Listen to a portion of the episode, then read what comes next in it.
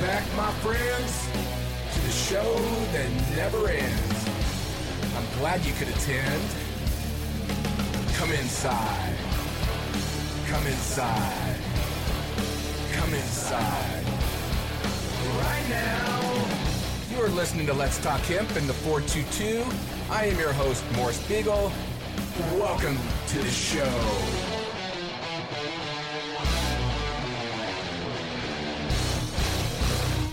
Hello, hello, hello from the 422, where every day is Earth Day.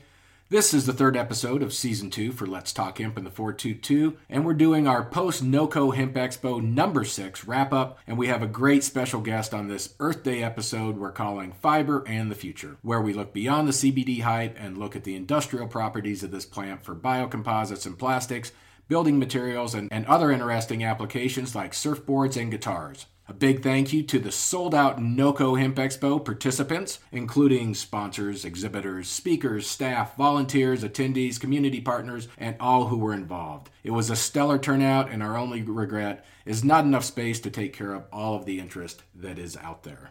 We're still working out our production kinks with recording and the call in process, so bear with us as we continue to try to fine tune these things. Unfortunately, Rick and I could not connect in our new little recording studio setup, so we did it through a web app we are testing out, and again, working out some kinks. Be patient with us, and on that note, let me get Rick dialed in here. Welcome to season two, episode three of Let's Talk Hemp in the 422. I am here with my partner, Rick Trojan. What's going on, Rick? Hey, brother. How you doing?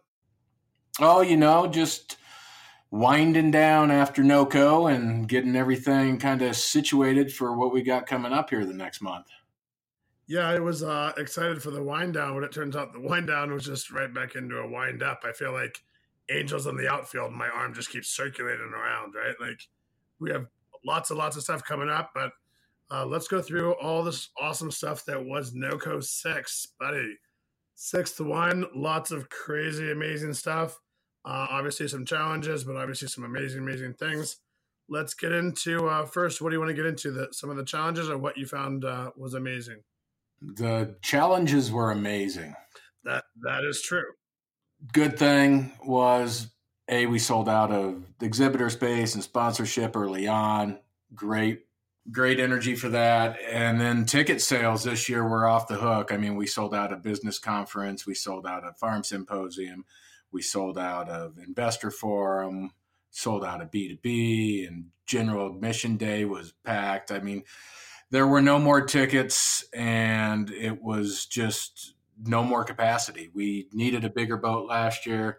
Uh, we got a bigger boat this year, and this boat wasn't big enough, and we're going to have to have a way bigger boat next year, which we're going to have. And like I said, if you didn't get your tickets ahead of time to NOCO, that was a no no because that meant it was a no go. And really, for real, that was actually what it was for some people. So, um, sorry we didn't get you in, but uh, hopefully, plan ahead next time. We'll, we'll definitely have some more space available next year, but not too bad of challenges to have, man. I think from my standpoint, it was awesome to see tons of new faces uh, on the vendor side a bit, but also on the attendance side. I mean, having what eight thousand plus people come through that place was uh, was great to see. Um, also, I got uh, personally, I got to introduce the governor Jared Polis, which was great, and then I got to speak with uh, United Natural Products Alliance executive director Loren Israelsen. So they do some great stuff there, and more strategically, might work with uh, with them hopefully on some of the boards I work with, and then heads up and uh, hats off to the staff. The staff was absolutely incredible. The door, uh, the door security was amazing. They did their job very effectively. In fact, uh, I couldn't get in. Sometimes I had to go back and make sure I had the right tickets uh, around the right lanyard. So uh, the staff was incredible, and it was for all the challenges. It was by far the best NOCO we've had all year. I would say the best NOCO ever.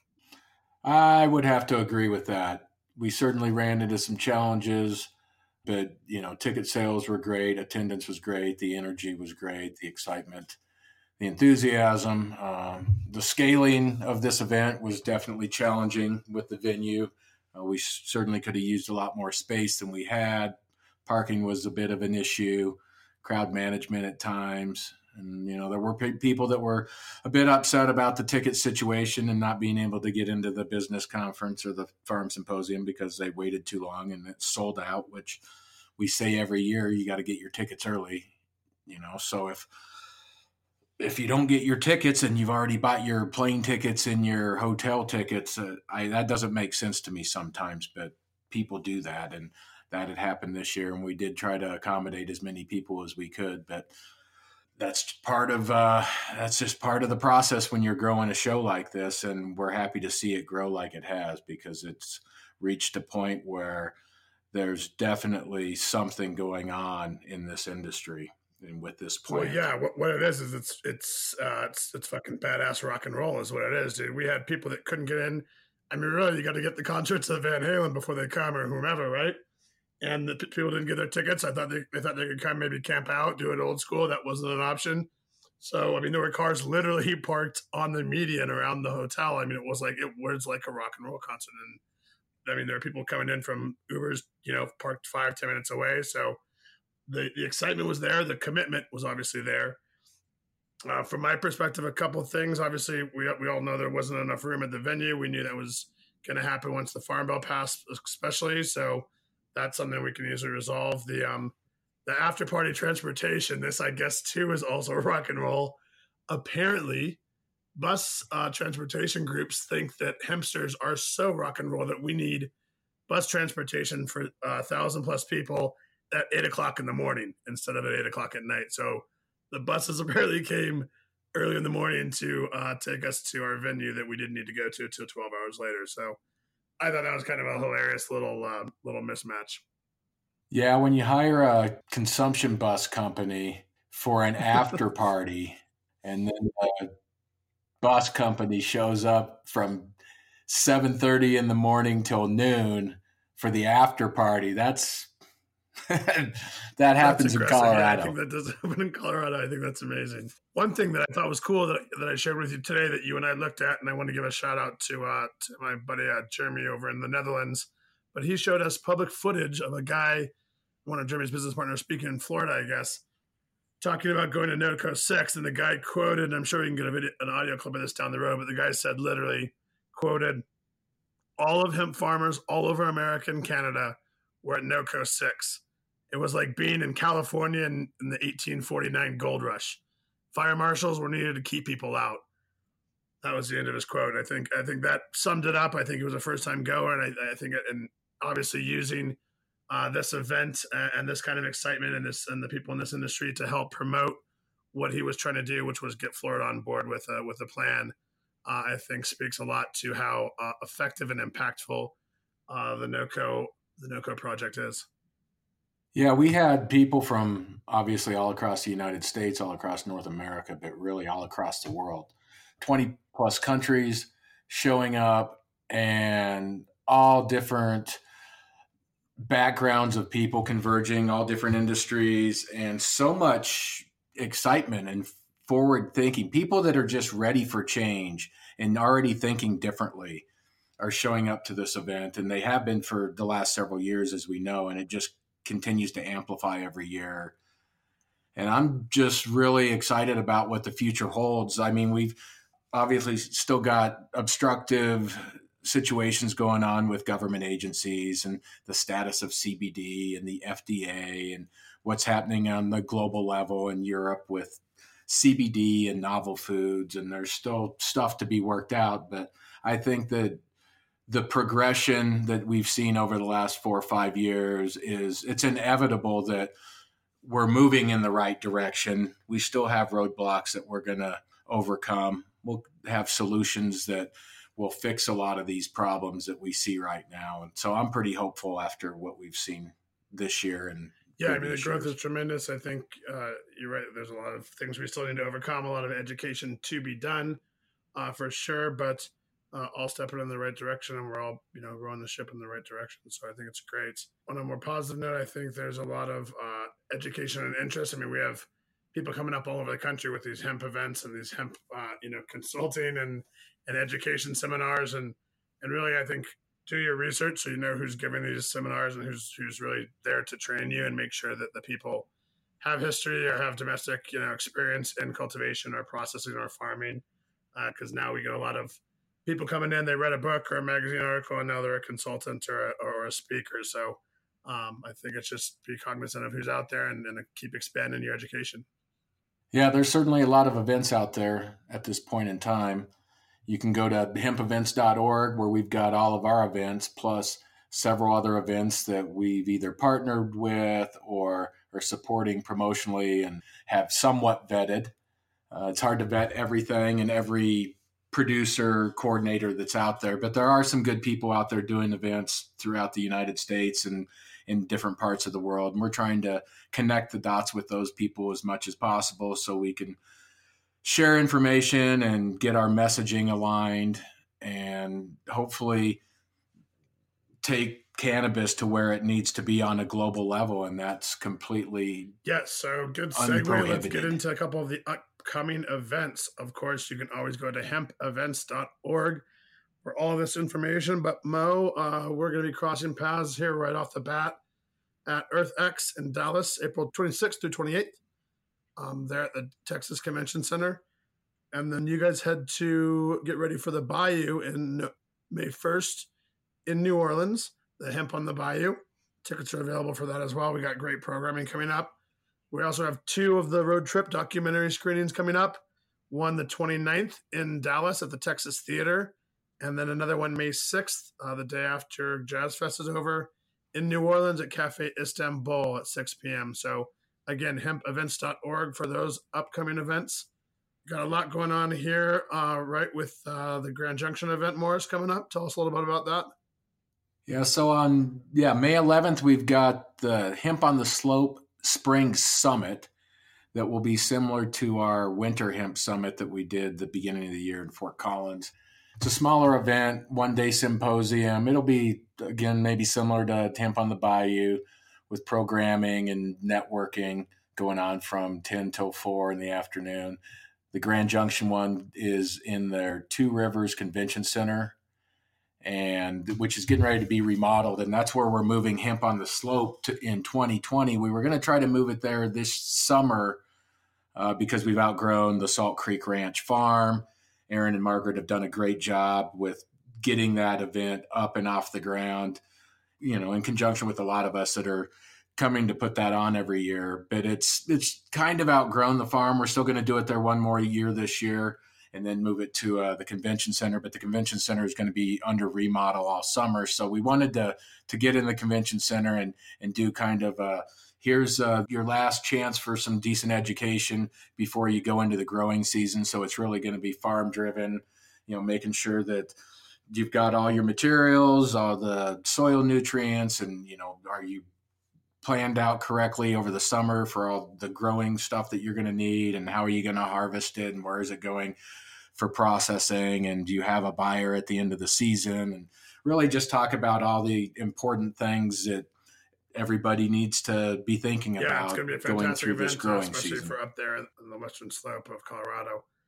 Um, and then we're actually going to take the hemp road trip on tour eight coming up, brother. I can't believe we've doing this eight freaking times. It's amazing this will be our first coast to coast. We'll be Virginia to California. So uh, we're going to start with, I call it the Lion's Den, heading into Louisiana, Texas, Georgia. Um, I guess Georgia just passed, but essentially places that don't have hemp laws. There's only nine of them left or eight of them left. And so we're getting after three of them right off the bat.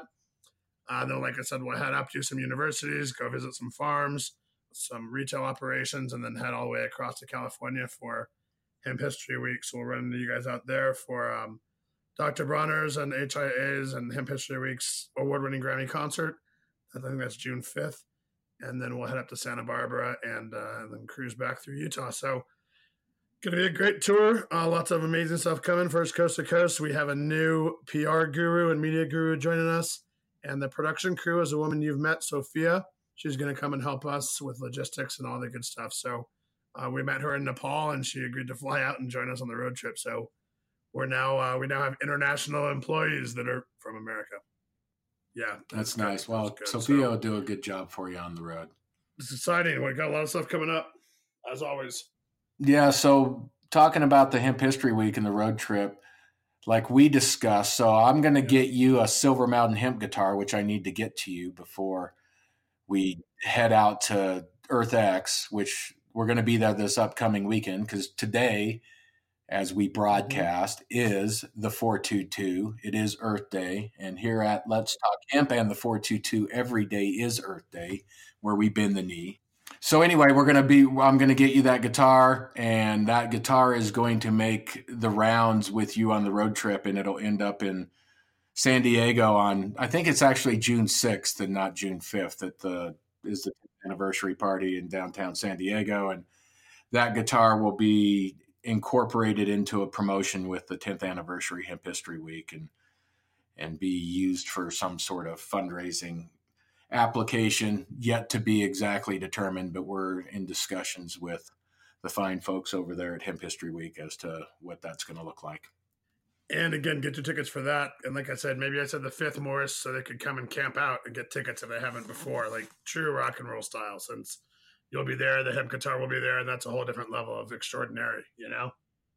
Well, and I'm sure it will sell out because, like I say, we sell out every seat, every venue, every time. Free Napster. We are like Metallica. yeah, yeah, exactly. Yeah, well, you can't get this shit for free. now nobody will buy yeah, a ticket. It doesn't work.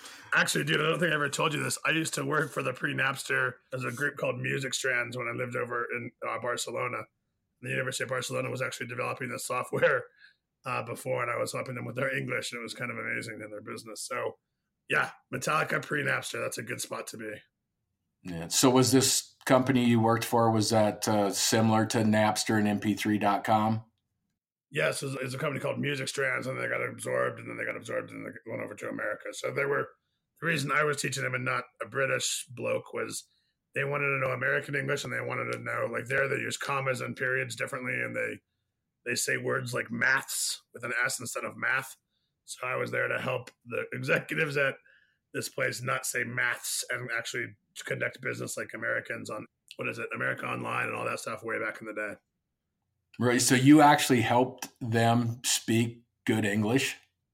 Uh, speak and mainly type and do instant messaging, right? With because instant messaging just come out, so like the nuance was a little different. So I helped him with nuance with business, reading financials, like because the numbers were all were displayed differently. So just help them kind of translate British business from American business. You know, it's like driving on one side of the road versus driving on the correct side of the road. So I was helping him learn the correct way. Correct. We found that out. Correct. If we're going to be xenophobic and and uh, and patriotically narcissistic, we, we are the correct are the, way. Are the correct way. I'm in. Fair enough. All right, brother.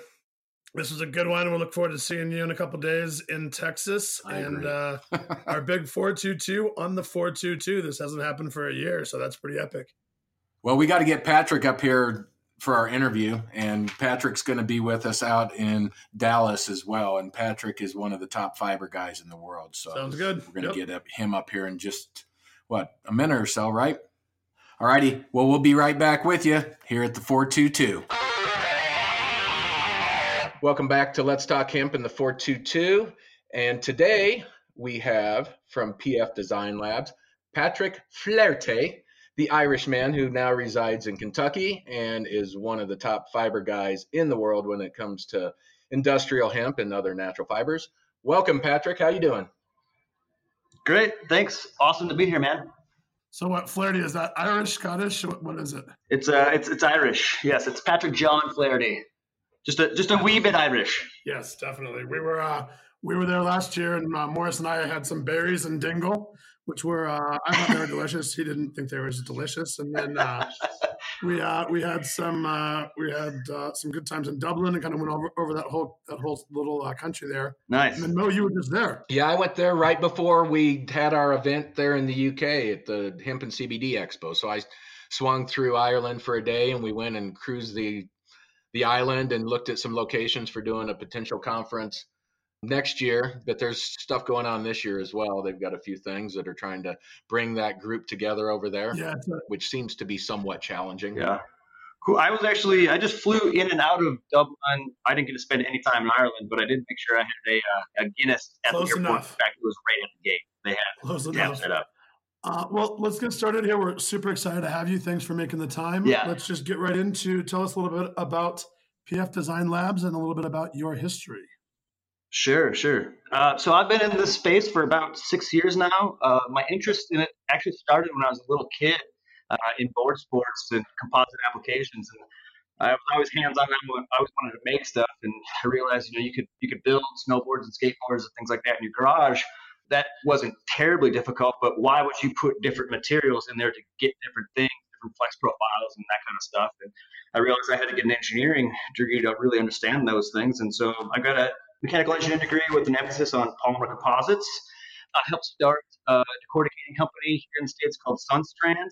Um, was with them for about five years. I left there last summer as the VP product development, um, so I could expand beyond the, two main materials that we were working with um, into a bunch of other materials that were available and into a whole bunch of different applications. Let's start with basic. What is a biocomposite?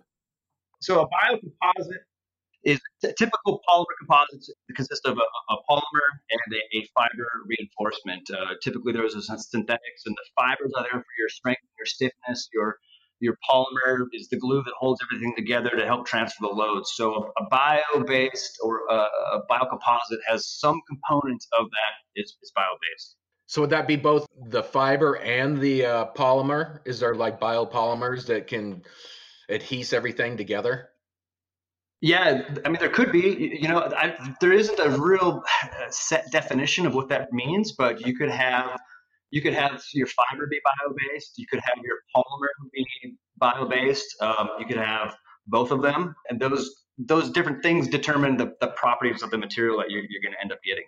So I was out in a, in a textile manufacturing facility in, in the Carolinas during the first road trip, and we, I was interested. They were doing a lot of non-wovens and almost always they were using yep. a, a petroleum-based polymer epoxy right as the glue essentially as the adhesive so even natural fibers oftentimes i mean you could get natural binders right but they would often use uh, epoxy as a binder and I, I, found that fascinating that it was so ubiquitous yeah and actually most non-wovens are going to have if they're typically they're a, a thermoplastic so you, you melt it to get everything to bond together uh, epoxies are in the uh, thermoset family. They tend to be higher value, higher strength, higher stiffness. But yeah, you, you can mix and match that stuff to get different properties and to get different uh, values that you're trying to get out of it, whether that's you know bio-based for more renewability, strength, stiffness, damping. It, it, it really depends. Do you see us being able to make these poly or biopolymers, these binders? that are truly plant based that could replace petroleum, or is that just not realistic to think that? No, it's possible, right? But it's gonna it's gonna come down to economies of scale and, and pricing. You know, really at the end of the day, people are very price conscious, not only consumers but manufacturers as well, and, and, and, all through that supply chain. So it just depends on the on the pricing on, on that kind of stuff. You know, your raw materials are a huge part of what you can make. And what you can make is determined by are people going to buy it or not, right? People are going to use it. So the science and, and chemistry are there. It just it comes down to scaling. So it is possible. We can do it science and technology wise. We really, if we wanted hemp to be that replacement that we've talked about and we've heard talked about for decades now, it's all about scale and having millions and millions of acres and having all this material that can go into these industrial applications. Well, yeah, I mean it's it's it's a little bit more than that, right? But scale is a huge part of it. There's also just the understanding of what that kind of stuff is. You know, I mean, everybody talks about making stuff with hemp and natural materials, but but not a lot of people realize what it takes to get the materials off the farm and into something you can hold in your hand or say an automotive application that you can use on a daily basis. You know, and I think that's where where we kind of come in. We're material and application agnostic. Uh, we just want to assist with innovative development and that helps others realize their products and, and, projects because not everybody understands all those things and not everybody understands you know all the nuances of, of steps that get involved to, to make those things happen so i have assembled a team of people around me and, and we understand and have the experience in the entire supply chain you know starting with the raw material development and through raw material processing. And, and that's where most of the people in the United States actually stop is at that raw material processing. Okay, we made the stuff, or people just want to make the hurd or the fiber or whatever, and then they're done with it.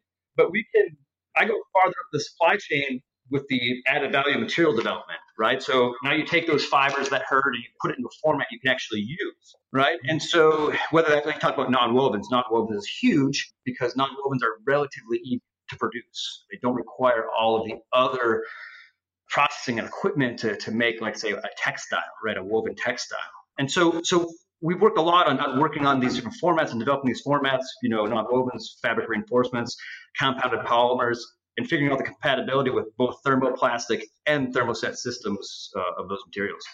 So, so here's a question that comes up, and it came up here in Colorado. Um, there's quite a bit of disagreement on this, but let's talk about the biomass, essentially the stock and fiber biomass from cannabinoid uh, grown cannabis, right? So grown for yeah. CBD, yeah, uh, or grown even on the on the THC side, right? So so not not fiber hemp specifically, but my school of thought is there's still value in that plant uh, material and that and that stock and stem biomass, even though it's shorter and, and different than the fiber hemp.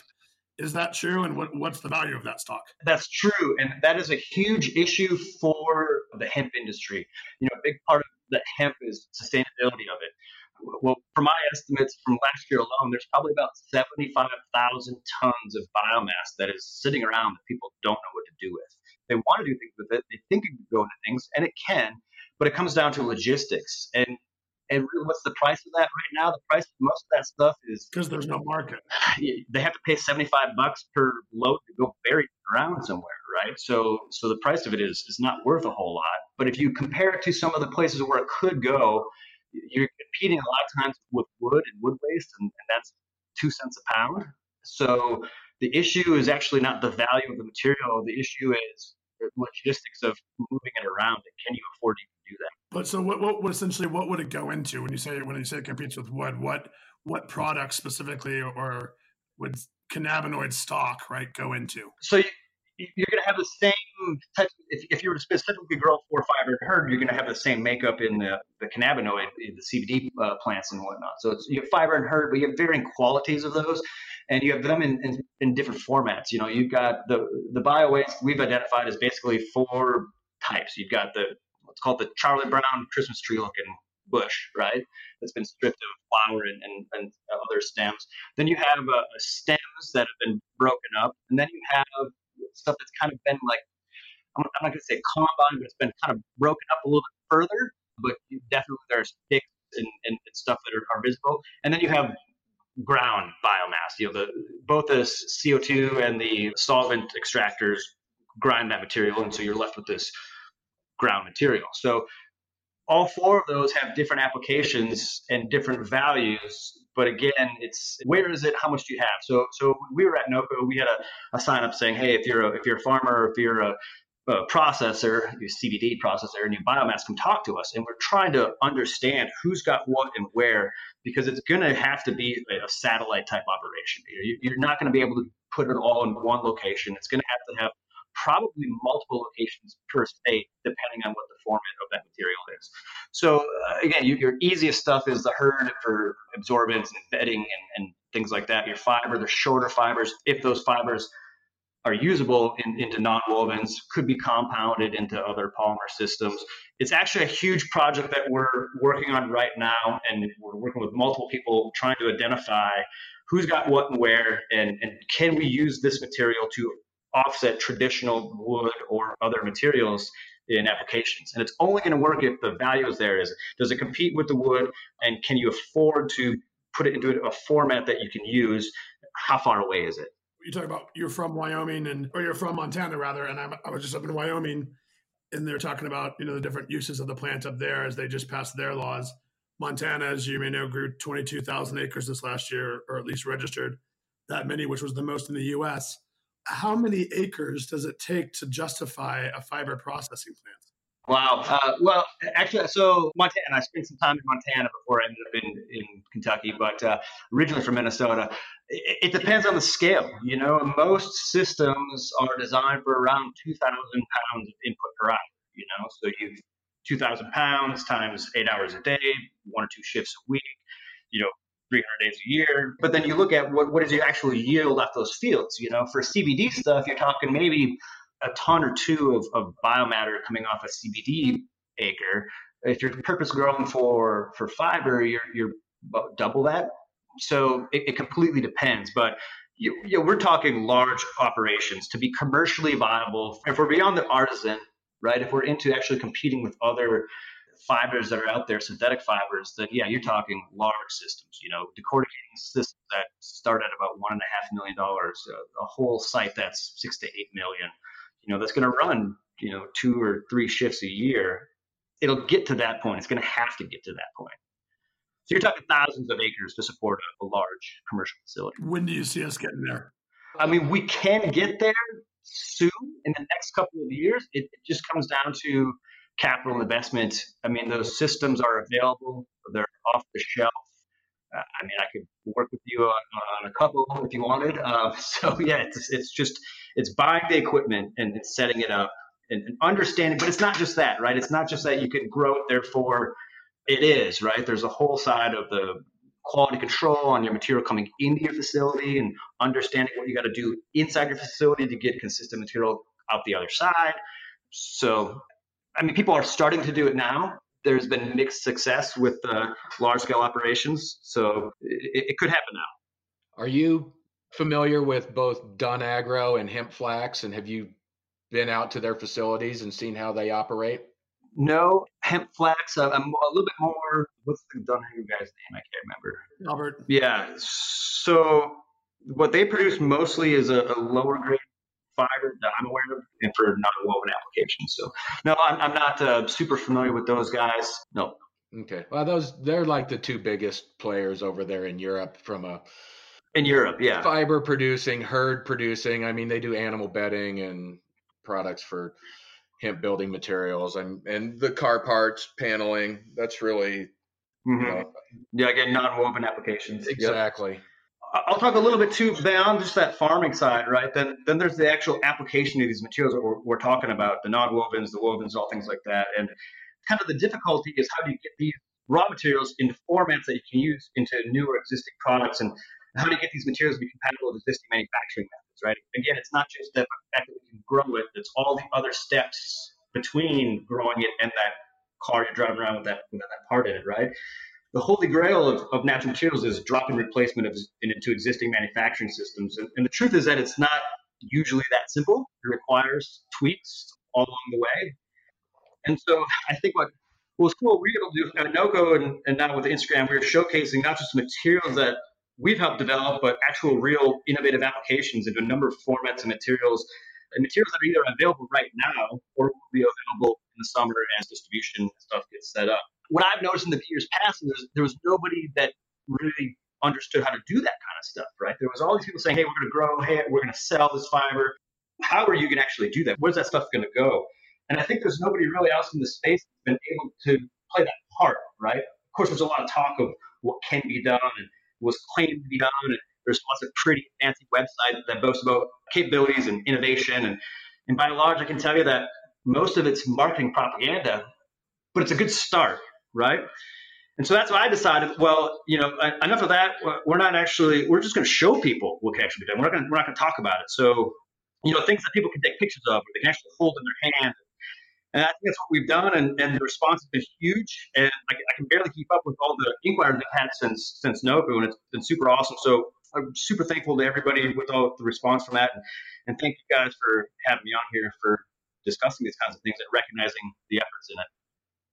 Yeah, man, it's exciting. We're part of uh, we're part of uh, the HIA specifically is part of a, group called the Plant Based Products Council, and they have groups like McDonald's and Lego and Starbucks all committing to be biodegradable packaging by 2022 or 2025. So the time yeah. is now, and what you're doing will, will fit directly into those uh, those programs, and it will help give uh, our hemp farmers specifically uh, an opportunity to utilize their stalk and stem biomass, right? And and really have that fiber play, which which is really the old tried and true of this crop to start with, right? So let's simplify the discussion. So we're going to grow for a fiber hurd, and, and what are we going to do? And so let's let's talk about some of the technical applications, some of the easier things with that. So uh, you're talking before, what do you do with this stuff? So the, the fiber goes out on you on the outside of the stalk, the inside sort of this woody styrofoamy core, you know, we call hurd. You know, with the fiber, like I said, the easiest thing you can do is, is short fibers for discontinuous non-woven mat applications, and those have a whole host of uses. I mean, you, you use non-woven materials every single day of your life, you know, in, in multiple formats. But beyond that, then now you're talking more textile grade fibers, and those turn into rovings. And those rovings turn into yarns and threads. They get woven into textiles, and can also then be compounded with different plastic fillers for consumer products and things like that. On the hurd side, you know, of course, there's the bedding and the hempcrete and all the stuff that people talk about all the time, but it's mostly used as a plastic filler, actually, to offset some of that plastic. The other thing you can actually do with the stalks is you can actually use the stalk for sheet goods. You can you can put it in different sizes, different aspect ratios, and different formats for you know building materials or other actual reinforcement type materials. Uh, that's amazing. We have on the upcoming road trip, actually on road trip eight coming up, um, Morris. We have uh, one of your Silver Mountain hemp guitars, right? Uh, it's going to be on that road trip for us to show all across the country, our first coast to coast tour. So there we go. That's awesome. How is that made? Is that a compounded plastic? How is that? Is that injection molded? What What's the process there? In uh, Morris's guitar, I, have seen pictures, but I haven't really studied. Morris's, do you know? Is that a um, a laminate? I'm assuming there's probably it's a veneer. I don't know. You tell me. Well, so it's a bast fiber composite that is molded around a wood core. Okay. And I'm not exactly sure all the filler. I'm a, I'm going to connect you with these guys, Patrick. Okay. And yeah. just so everybody else knows, so the, my line of Silver Mountain hemp guitars, I've also got guitar cabinets and volume knobs and picks, which Patrick has worked on as well. He developed the board product that we're using on our guitar cabinets that came from Sunstrand. So thank you for developing that board product. Yeah. Is that the one that you're currently using? Yeah, so we only built a couple of those prototypes at this point. Okay. And they're loaded with Tone Tubby hemp cone speakers. But gotcha. as you know, the three quarter inch board that we need to make these is a bit problematic with the current set. Yeah. So well, there, uh, there's some other options, so we can talk about that later. Yeah, we I want to talk about the other options, and then the volume knobs. You knocked out yeah. some prototypes of those that are cool, especially because they go to 11, which is important. They went to 11. That's right. Yeah, yeah. I did. Uh, so uh, Mark from Greenspring kind of brought me on board. He's like, "Hey, can you help me out with this?" And so yeah, we did some prototypes of that. And Mark's a great guy. And again, so everybody knows, we're going to be out at Earth X here. This is actually going to broadcast on the 422. So we'll be out at Earth X this coming weekend in Dallas, which is a great yep. sustainability event and festival that takes place every year. And there'll be several hundred thousand people out there. And we've got a hemp pavilion where all of us will be speaking. And then there's all kinds of other cool Save the Earth stuff going on throughout the weekend. And it's Mark's hometown, so he's going to show us around, take us to his favorite dive bars. Oh, that'll be great. Yeah, he actually, Mark and um, Greenspring actually made the hemp printed, the 3D hemp printed microphone that we used to give away for the winner of the first ever NOCO karaoke championship. So it was. uh Oh, is that what that was? That was. That was killer. Trophy? That really yeah. well. That was cool. And I love that I, we put it on Hemp Road Trip and Hair Foundation helped sponsor, and I, we, I couldn't speak at all or sing, which I think was good for everyone else because my voice was gone. So it was a great time. But um, you need a couple, maybe a couple projects you're working on now that you want to tell us about, or you can tell us about that you're excited about. Yeah. So the coolest thing. So this kind of comes back around to where I started on this kind of stuff. One of the things right now is we're working on a, a hemp core for board sports, and it was uh, we have it in three different applications at, at the NOCO, and uh, it's on the Instagram, and we'll have it again at EarthX actually. So we've got a snowboard core, or snowboard um, with this core material in it. We had a, a surfboard, a wake surfer, uh, and a skateboard. And what's cool about this is we were able to take actually the, the core and optimize for flex. So you can reduce some of the other reinforcements that you would, put in there that would actually add weight or add costs or just add extra material. In the skateboard, it's pretty cool because you're offsetting some of these old growth hardwoods that are in there. In the surfboard, you're replacing the stringer that a lot of people in the surf industry now are going to PVC because of the flex uh, characteristics of it. But PVC is kind of a gnarly plastic, and so you can get the same flex profiles out of a rapid renewable material. And then, of course, in the snowboard, which was my you know pride and joy, able to to put those materials in there and, and optimize the a flex profile for it. So there's that kind of stuff we're doing a lot of work now on getting LCA uh, life cycle analysis, and that's that's so you can justify some of these statements of why it's better to use this material over that material. I think it's super important to be able to to do that, and so you're not just making claims; you're actually backing that up with here's why, and we can show that it's actually better. And then beyond that, there's two whole bio waste issue that we're kind of starting to become a central hub on. How do we figure out this issue for the industry? And, and the solutions will actually become localized, right? So those that can happen, you know, where the material is grown and, and, things like that, and it benefits the people in those areas. So, so one, one final question: um, We had about twenty five thousand acres in seventeen, about seventy eight thousand acres last year. What is your estimate for number of acres for 2019? Oh man, I don't know. I'm, I'm not an agronomy guy. I, so you tell me, and I'm going to tell you how we're what we're going to do with it and how we're going to fix it and solve that problem. Even better. So, that's that's the better answer, actually. Well done. I like it. Yeah. All right. Morris, anything else? Well, thanks for your, your time, Patrick, and sharing your knowledge and expertise.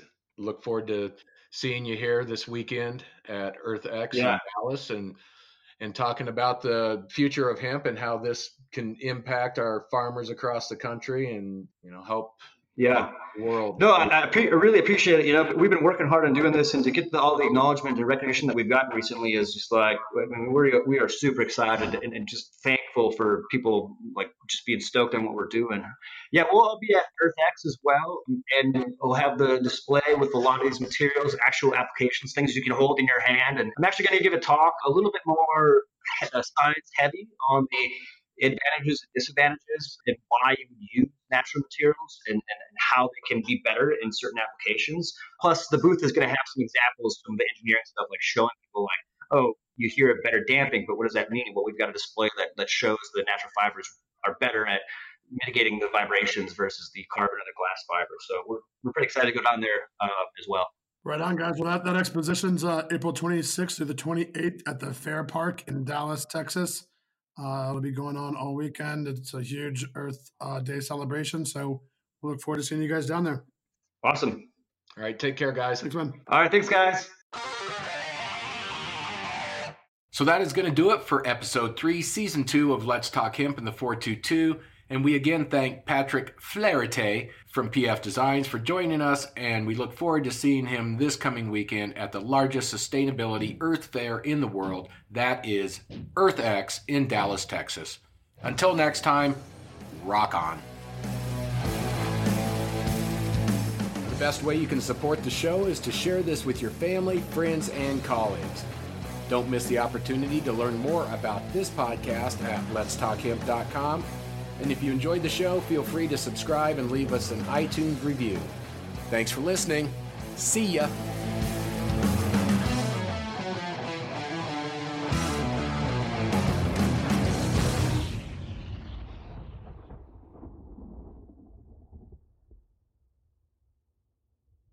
Thanks for listening to today's show.